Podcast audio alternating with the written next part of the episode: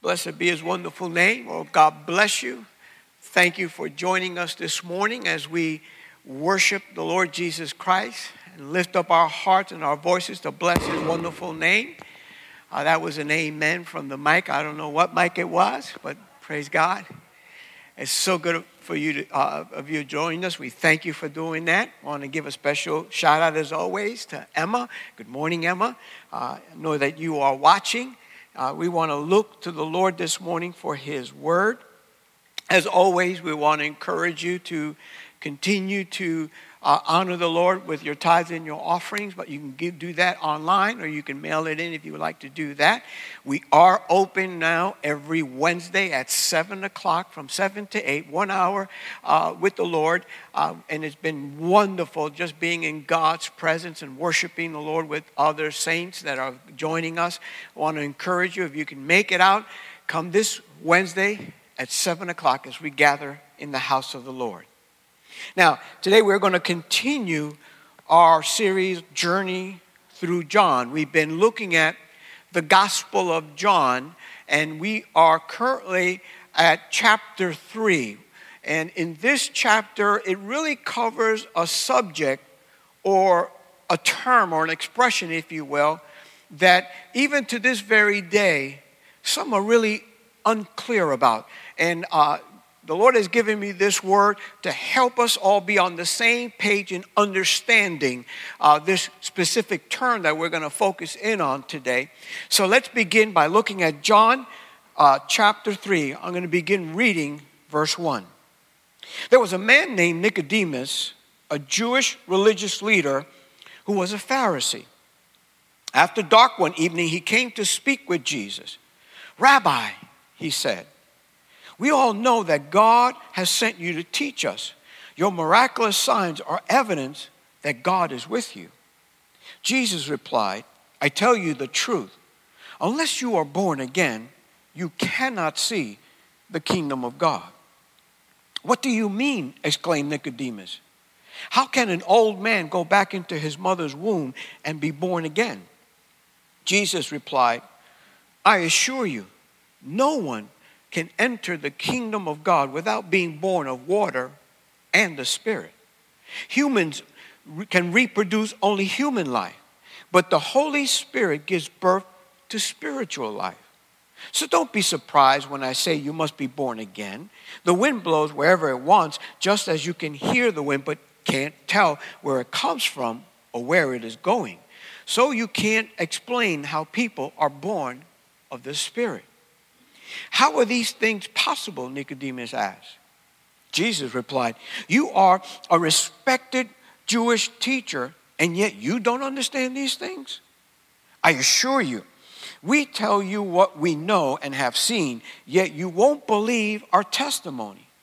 But if you don't believe me when I tell you about earthly things, how can you possibly believe if I tell you about heavenly things? No one has ever gone to heaven and returned, but the Son of Man has come down from heaven.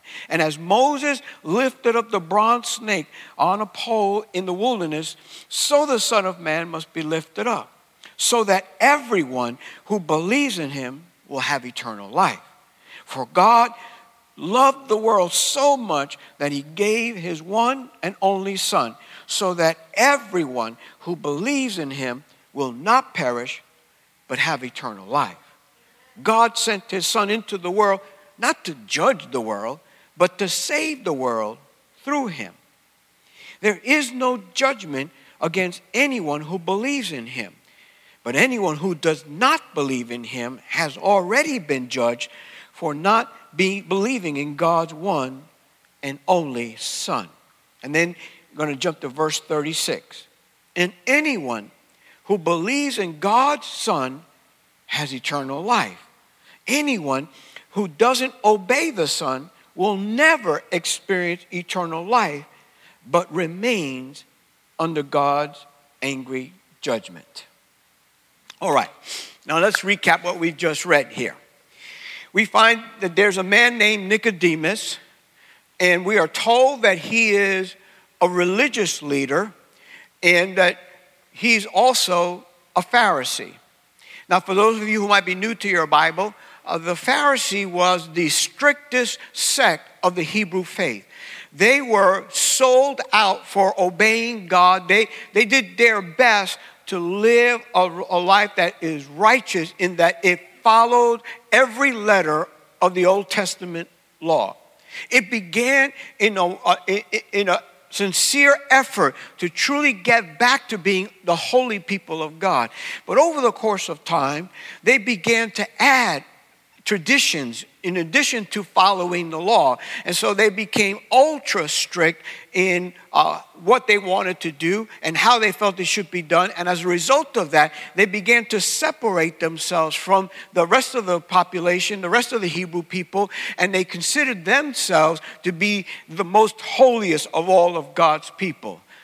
So pride entered in and all that kind of stuff. So Nicodemus comes and he sees, he speaks with Jesus. And in this conversation, Jesus begins to lay out some truths to Nicodemus. And though he was sincere in his effort to live for God and to live a righteous life, and being a teacher of the Hebrew faith, Nicodemus had difficulty understanding and therefore believing the truth that Jesus spoke of because he was looking on the surface. Remember, a couple of weeks ago, we've been talking about the fact that when we read our Bible, we have to ask the Holy Spirit to begin to help us because oftentimes we get confused because all we look at is on the surface.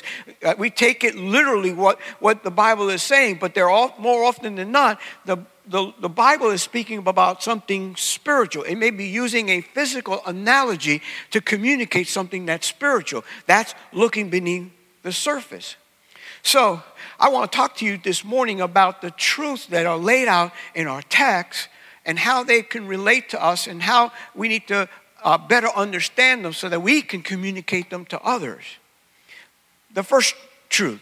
Truth number one that I want to focus in on is that we must be born again. That's the truth number one. Jesus told that to Nicodemus, that unless you are born again, you cannot see the kingdom of God. We must be born again in order to see. Now that word see means to not just to see physically. Again, remember, we have to look beneath the surface. What Jesus is talking to Nicodemus about is, Nicodemus, you are a religious teacher of the law, but unless you are born again, you will never spiritually understand the kingdom of God. You won't understand how the kingdom of God operates. You will never truly see God's kingdom unless you are born again. Well, the truth for us today is, again, we can be sincere in our approaching God and our religious life, so to speak. We can be sincere in trying to live a life that's right before God. But unless we are born again, we will never truly understand the kingdom of God and how it operates.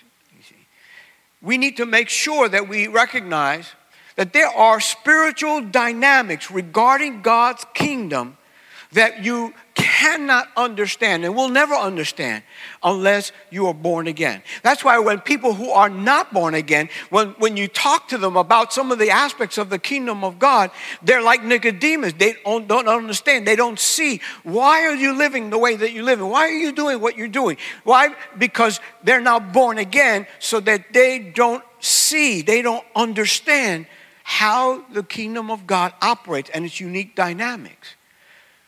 Nicodemus didn't understand because he was looking on the surface. How can I be born again? Do I have to go back into my mother's womb? No, looking beneath the surface. Let's look at this expression that I want to bring clarity on today. What does it mean to be born again? What's that expression all about? Oftentimes, we have this expression, even in the fabric of Christianity. We ask somebody, are you born again? And another Christian may say, well, what does that mean? Somebody who believes that they're a Christian doesn't understand what the expression means. You talk to people who are genuinely born again, and they can't really communicate what that means, not biblically. And that's what we want to look at today, making sure that we're all on the same page, understanding what this expression means. Let's look at, first of all, what it doesn't mean. We know that being born again does not mean being religious. Nicodemus was religious.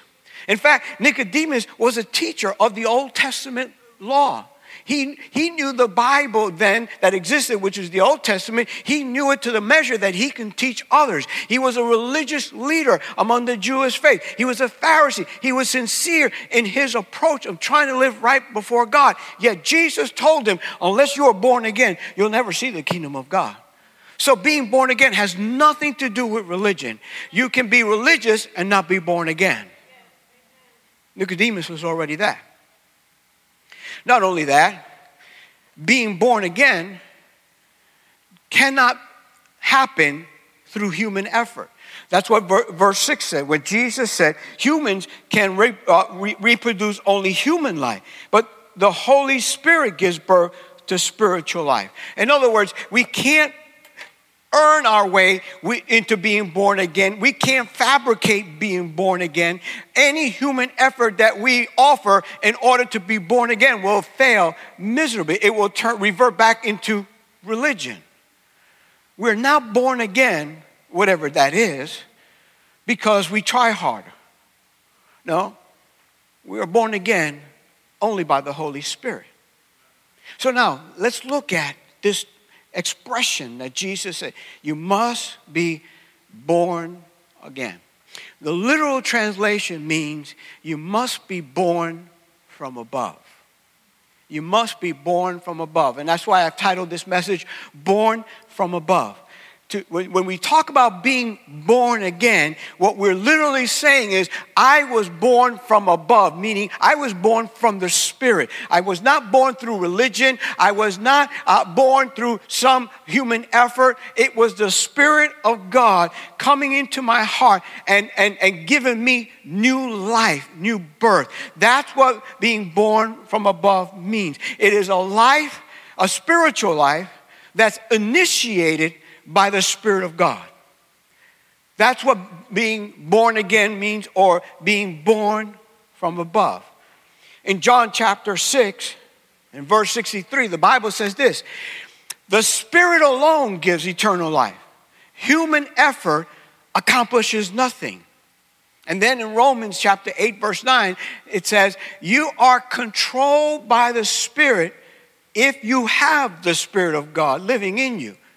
And remember that those who do not have the Spirit of Christ living in them do not belong to Him at all.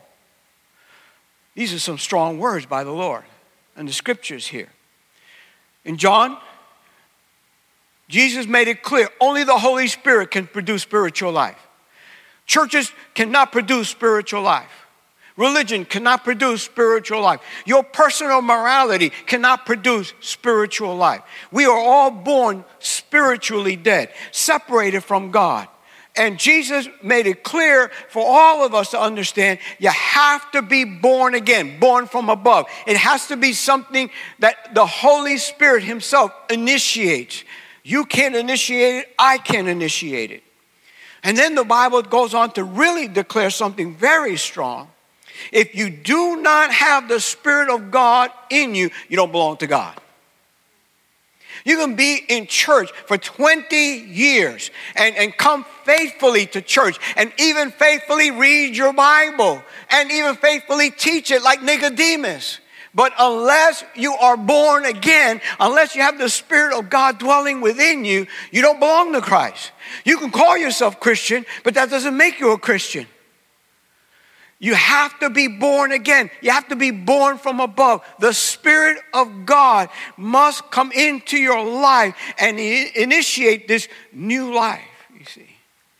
That's what it means to be born from above. That the Spirit of God has come into your spirit and given you this new life.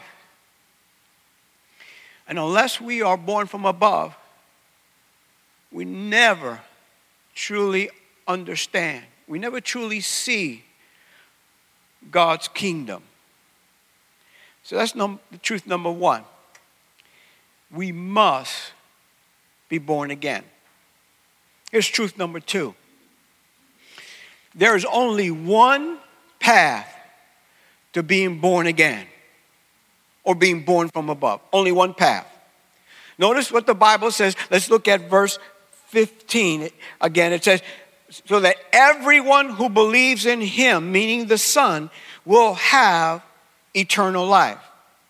And then again in verse 18, there's no judgment against anyone who believes in him, meaning Jesus, the Son. But anyone who does not believe in him has already been judged for not believing in God's one and only Son. The only path to being born from above is you and I must believe in Jesus Christ. Now, what does that mean? Because there are a lot of people that will tell you, well, I believe that Jesus is God's Son. But just saying that does not mean that you are born from above. There are many people that celebrate Christmas. This is the day Jesus, God's Son, was born. I believe that. Okay? But that belief, that word means I have a mental acceptance of that fact. That does not equate to the word believe that we find in our Bible. The word believe here in our Bible means to have faith in and to put our full trust in. So, in other words, let me recap and restructure this. What the Bible is talking about here is that in order for you and I to be born from above, it begins with us believing, having our faith and our total trust in Jesus Christ for our salvation.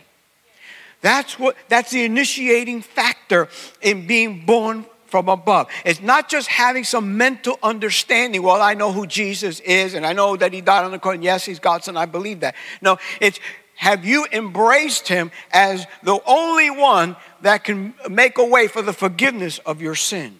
You put your trust in him because you can't say, well, I'm going to go to heaven one day because I'm a good person. See, that means your trust is in personal morality. It means I believe in Jesus Christ as God's Son, but I don't trust him for my salvation. It means I'm going to go to heaven because I'm a good person. I'm going to go to heaven because, I don't do a lot of that wicked stuff. So I know that God's going to make a way for me to go to heaven. That means my trust is in my personal morality.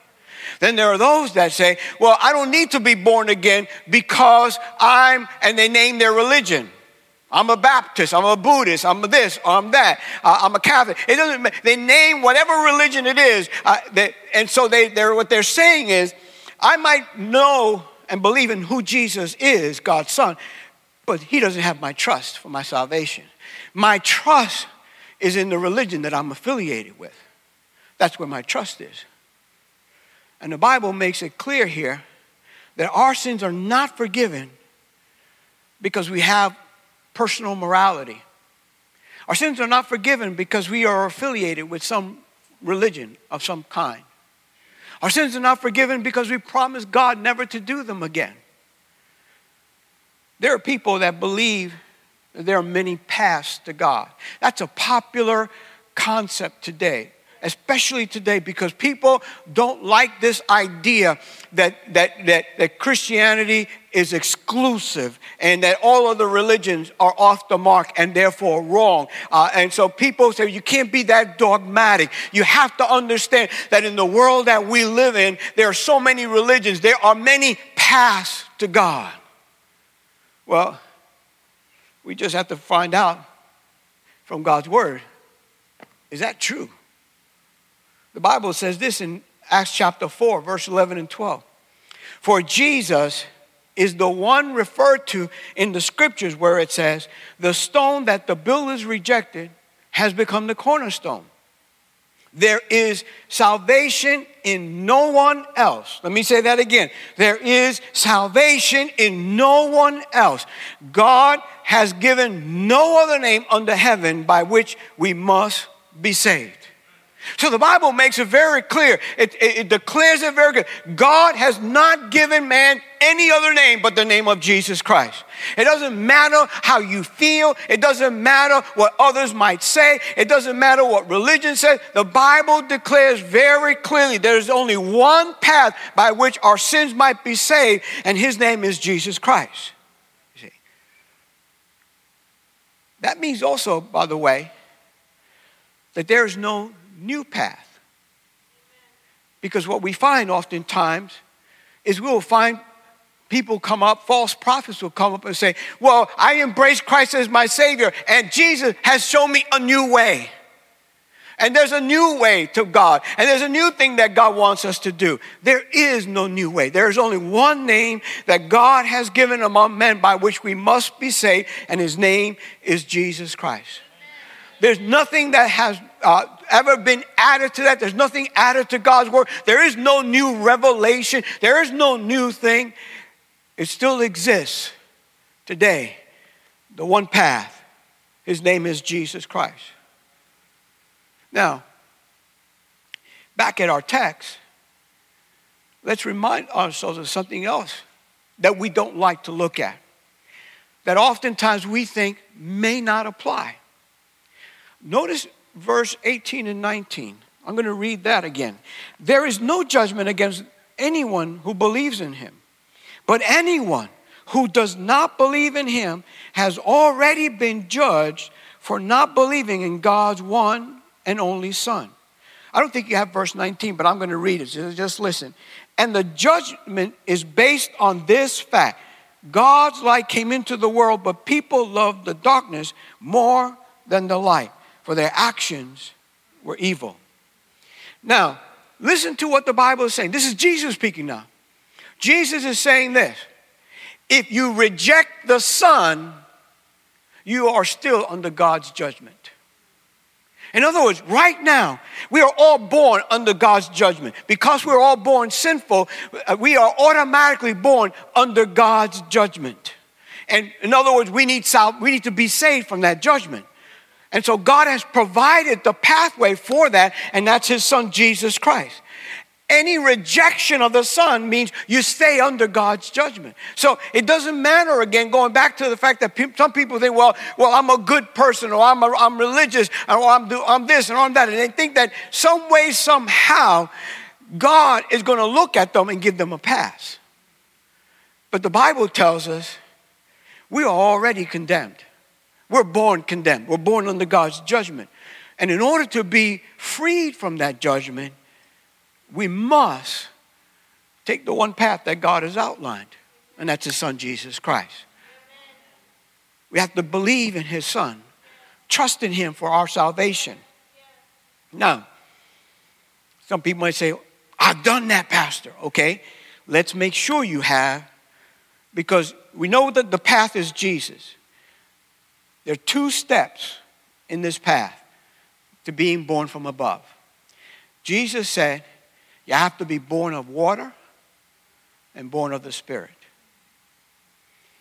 Born of water. Let's take that one first. Matthew chapter 28, verse 19. Therefore, go and make disciples of all nations, baptizing them in the name of the Father and of the Son and of the Holy Spirit. And then in Acts chapter 2, verse 38, Peter replied, each of you must repent of your sins and turn to God and be baptized in the name of Jesus Christ for the forgiveness of your sins.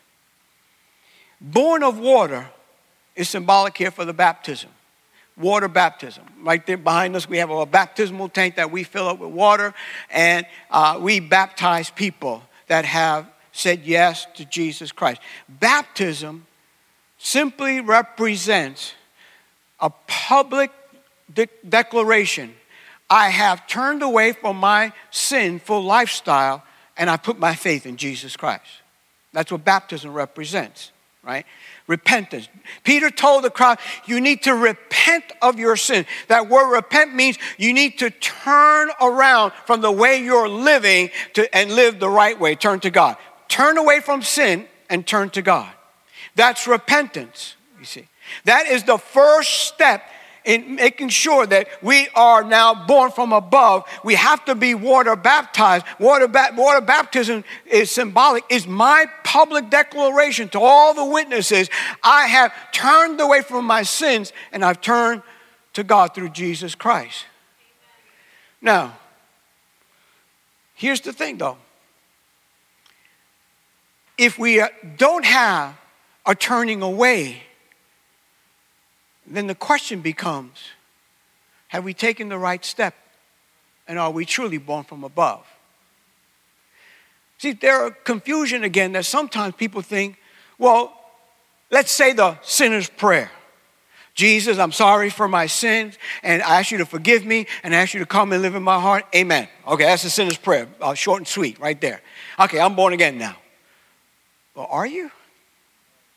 See, the Bible teaches us the step to being born again begins with you repenting of your sins.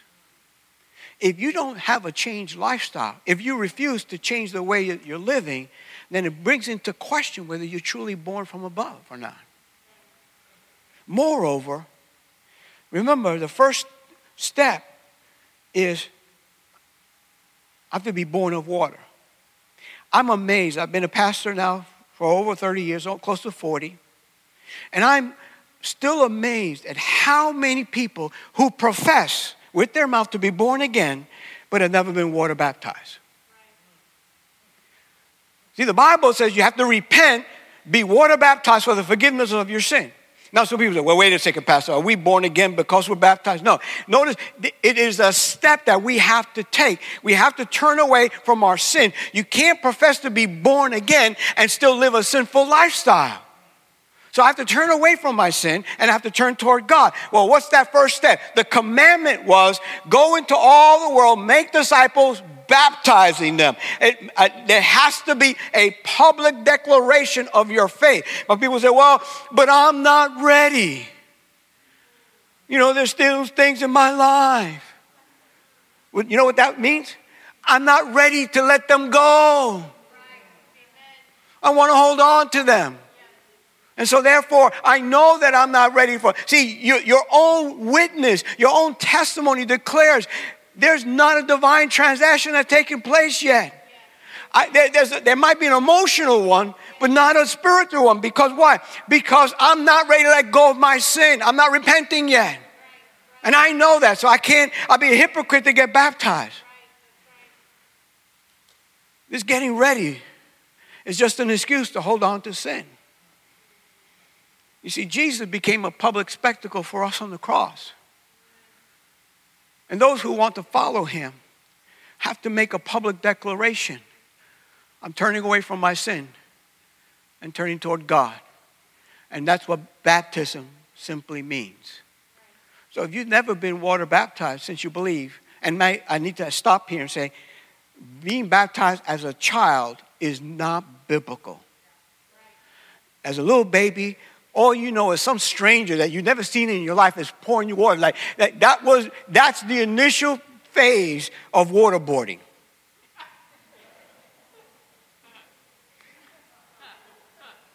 You're a baby, then they're pouring water over your forehead. You're like, wow, what's going on? So of course you see your babies always start crying. They're like, what in the world is going on?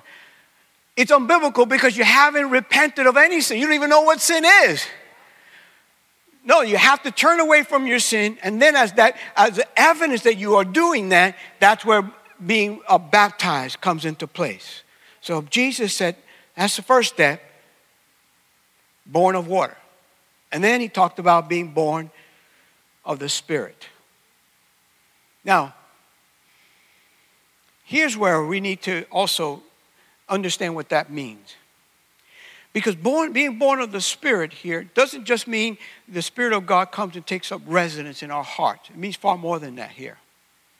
When Jesus talks about being born of the Spirit, he talks about making sure that we have turned away. This is sin. I'm turning away from sin and I'm walking toward God. Toward God. Somehow, we've got Christians that are deceived into thinking, I can turn away from sin, but I don't have to walk towards God. I don't have to do everything God wants me to do. I can still live the way I want to live, do the things I want to do without turning toward God because I'm no longer in sin. See, I used to be a drug addict. I'm not a drug addict anymore. Now I got a job. I'm married. I'm doing everything right.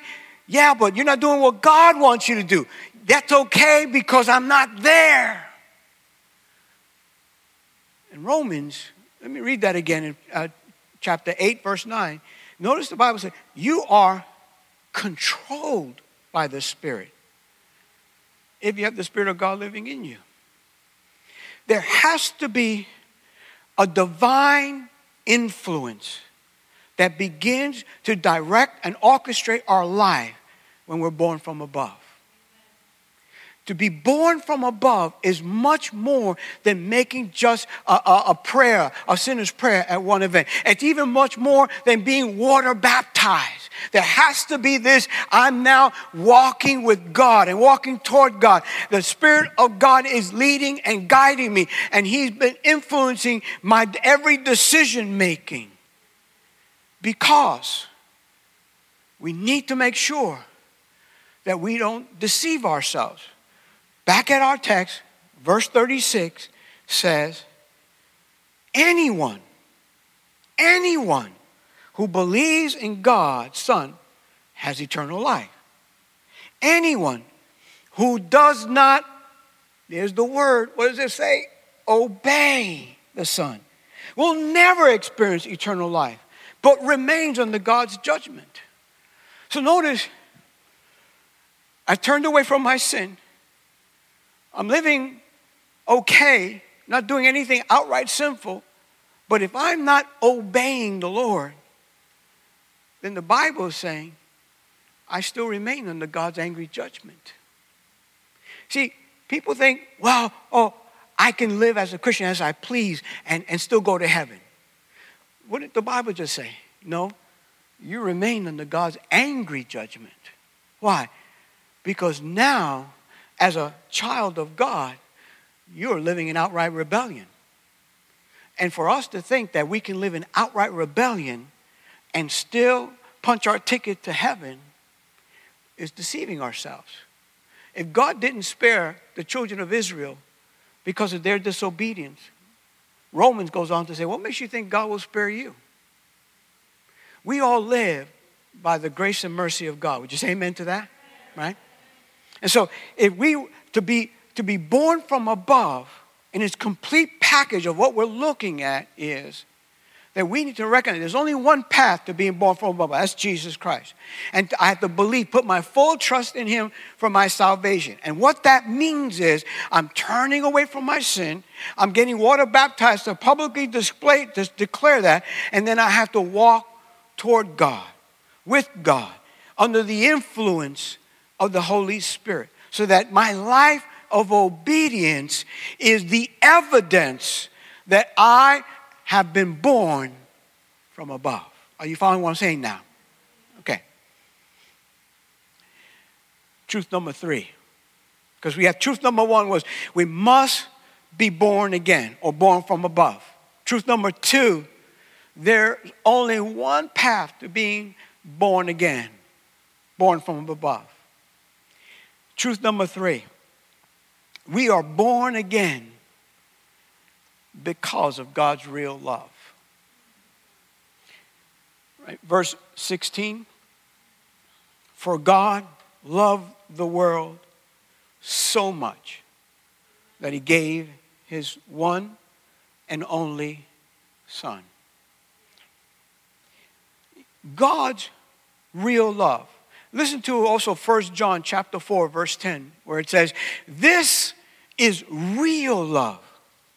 Not that we loved God, but that He loved us and sent His Son as a sacrifice to take away our sins. This is real love. And I use that phrase, real love, not just because it's in 1 John, but real love just simply means sacrificial love.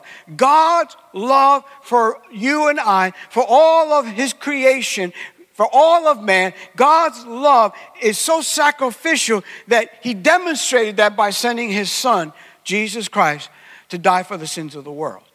He gave his son for your sin and for my sin.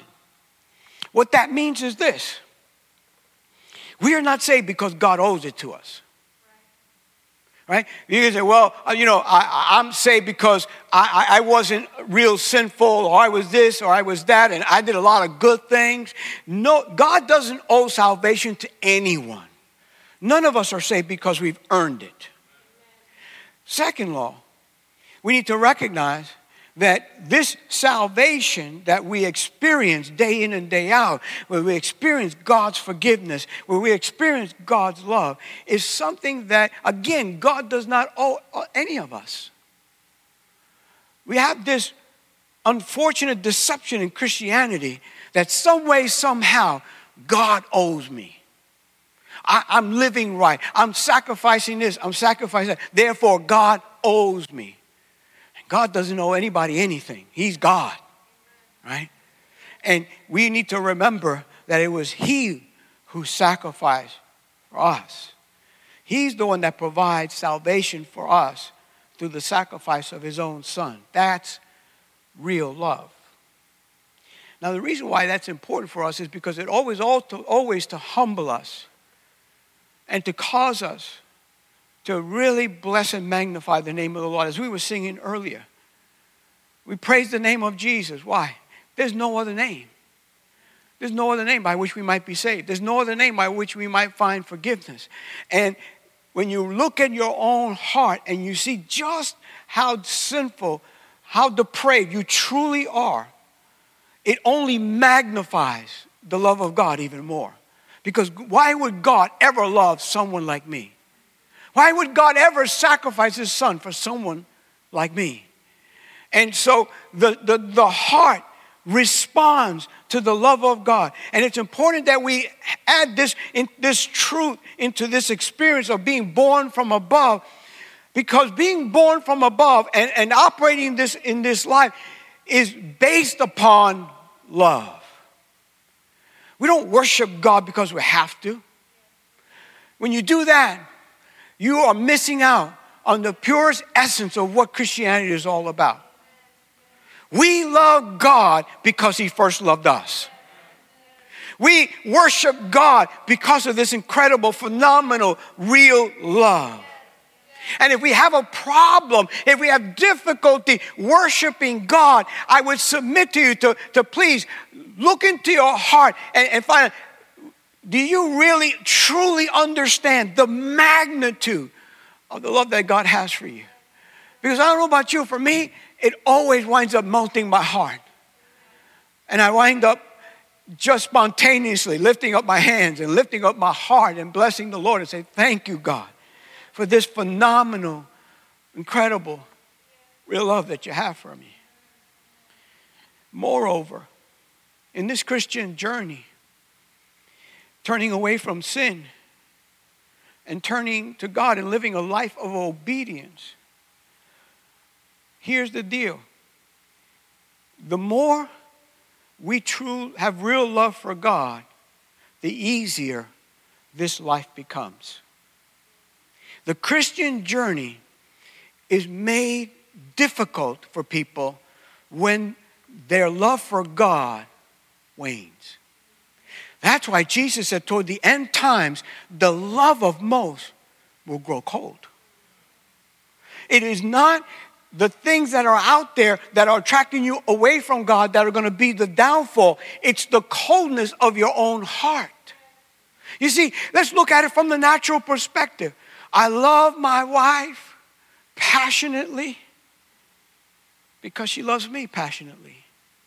And next month, 42 years, she's been dealing with my life, putting up with me. But listen, marriage gets in trouble when love starts to wane. Don't talk to me about difficulties and all that kind of stuff. Everybody, listen, there's nobody perfect. I'm a piece of work to live with. Just ask my wife. We all are. Why? Because we're under construction. God is working, and we have all kind of stuff that's a mess inside of us. But what keeps a marriage together? It's the being careful to guard that love that you have one for another. You say, I'm not going to let anything put out the fire of love that I have for my wife, for my husband, right? But that's what can happen to us. What about the church in Ephesus? Jesus said, you have lost your first love. You had something for me that was precious. It was incredible. And now you've lost it. It's possible for you and I, if we're not careful, to lose our love for God. And so we need to recognize, how do we guard that? Never forget the phenomenal love he has for you. Never forget that he sacrificed his life for you. Because, see, real love from God means he sacrificed for me. Real love from me to God means I sacrifice my life for him. I live my life the way Jesus lived.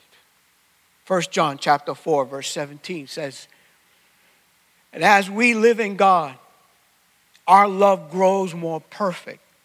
So we will not be afraid on the day of judgment, but we can face him with confidence. Why?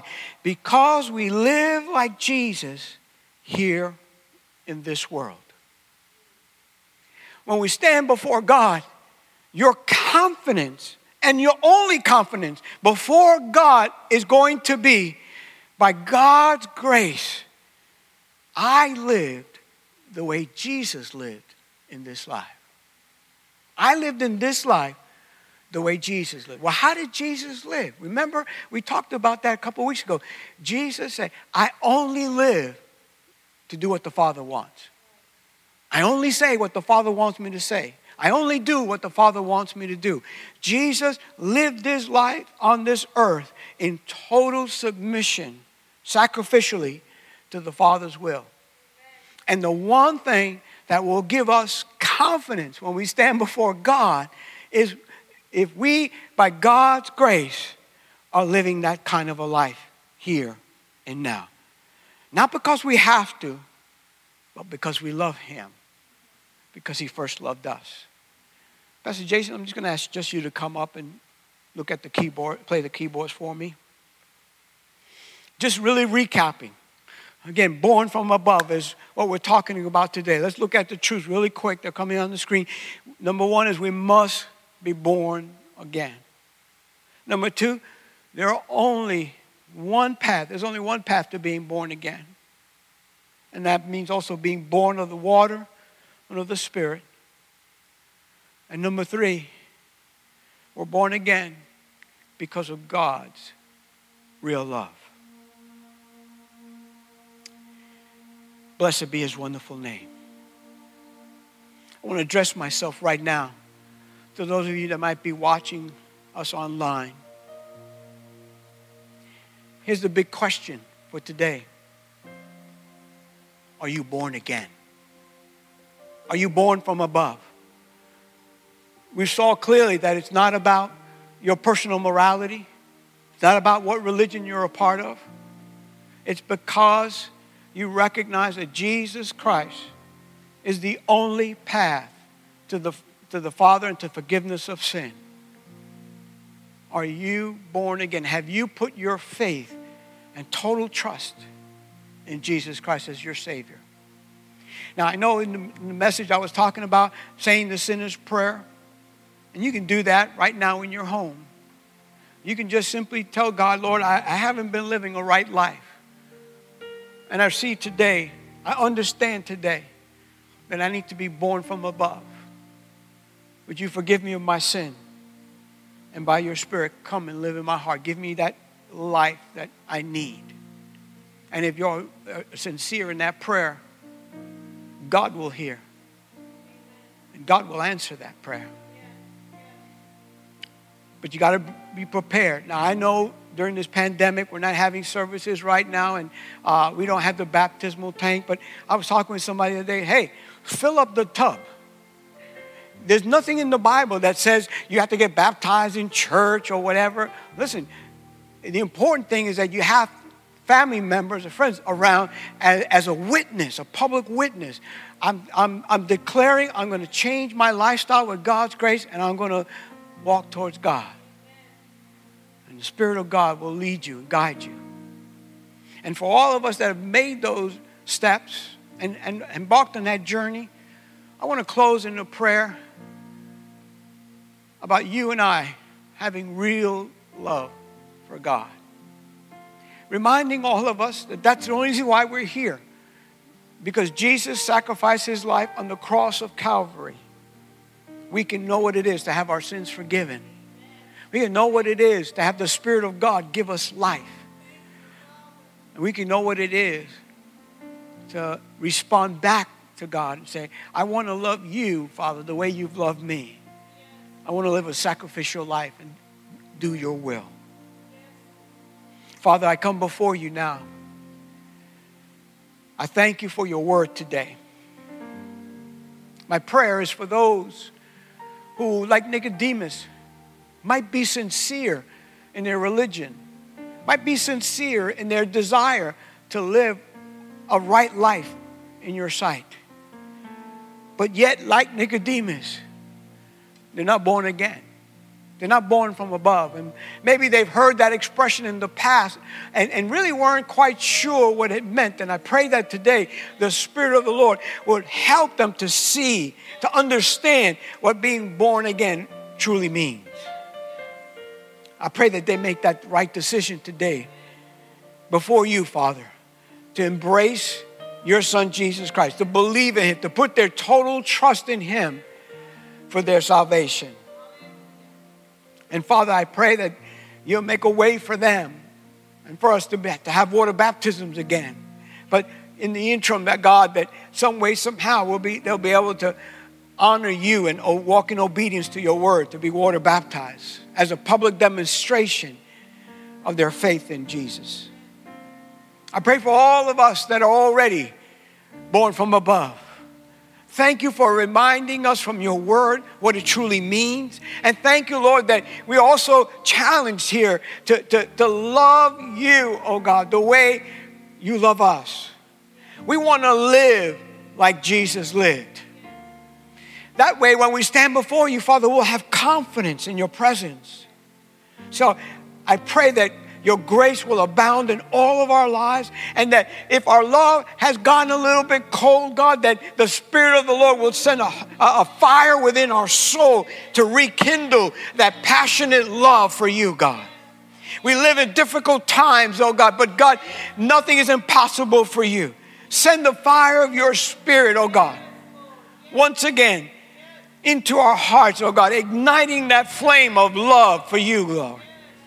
So that we can live sacrificially, in that we can live in total obedience to you, Lord. Because that life will truly be the evidence that we're born from above. And the day comes when we stand before you, we'll be able to have full confidence. We bless you for it and thank you for it all. In Jesus' name. And everyone say with me, amen. And amen. Come on, put your hands together and bless the Lord.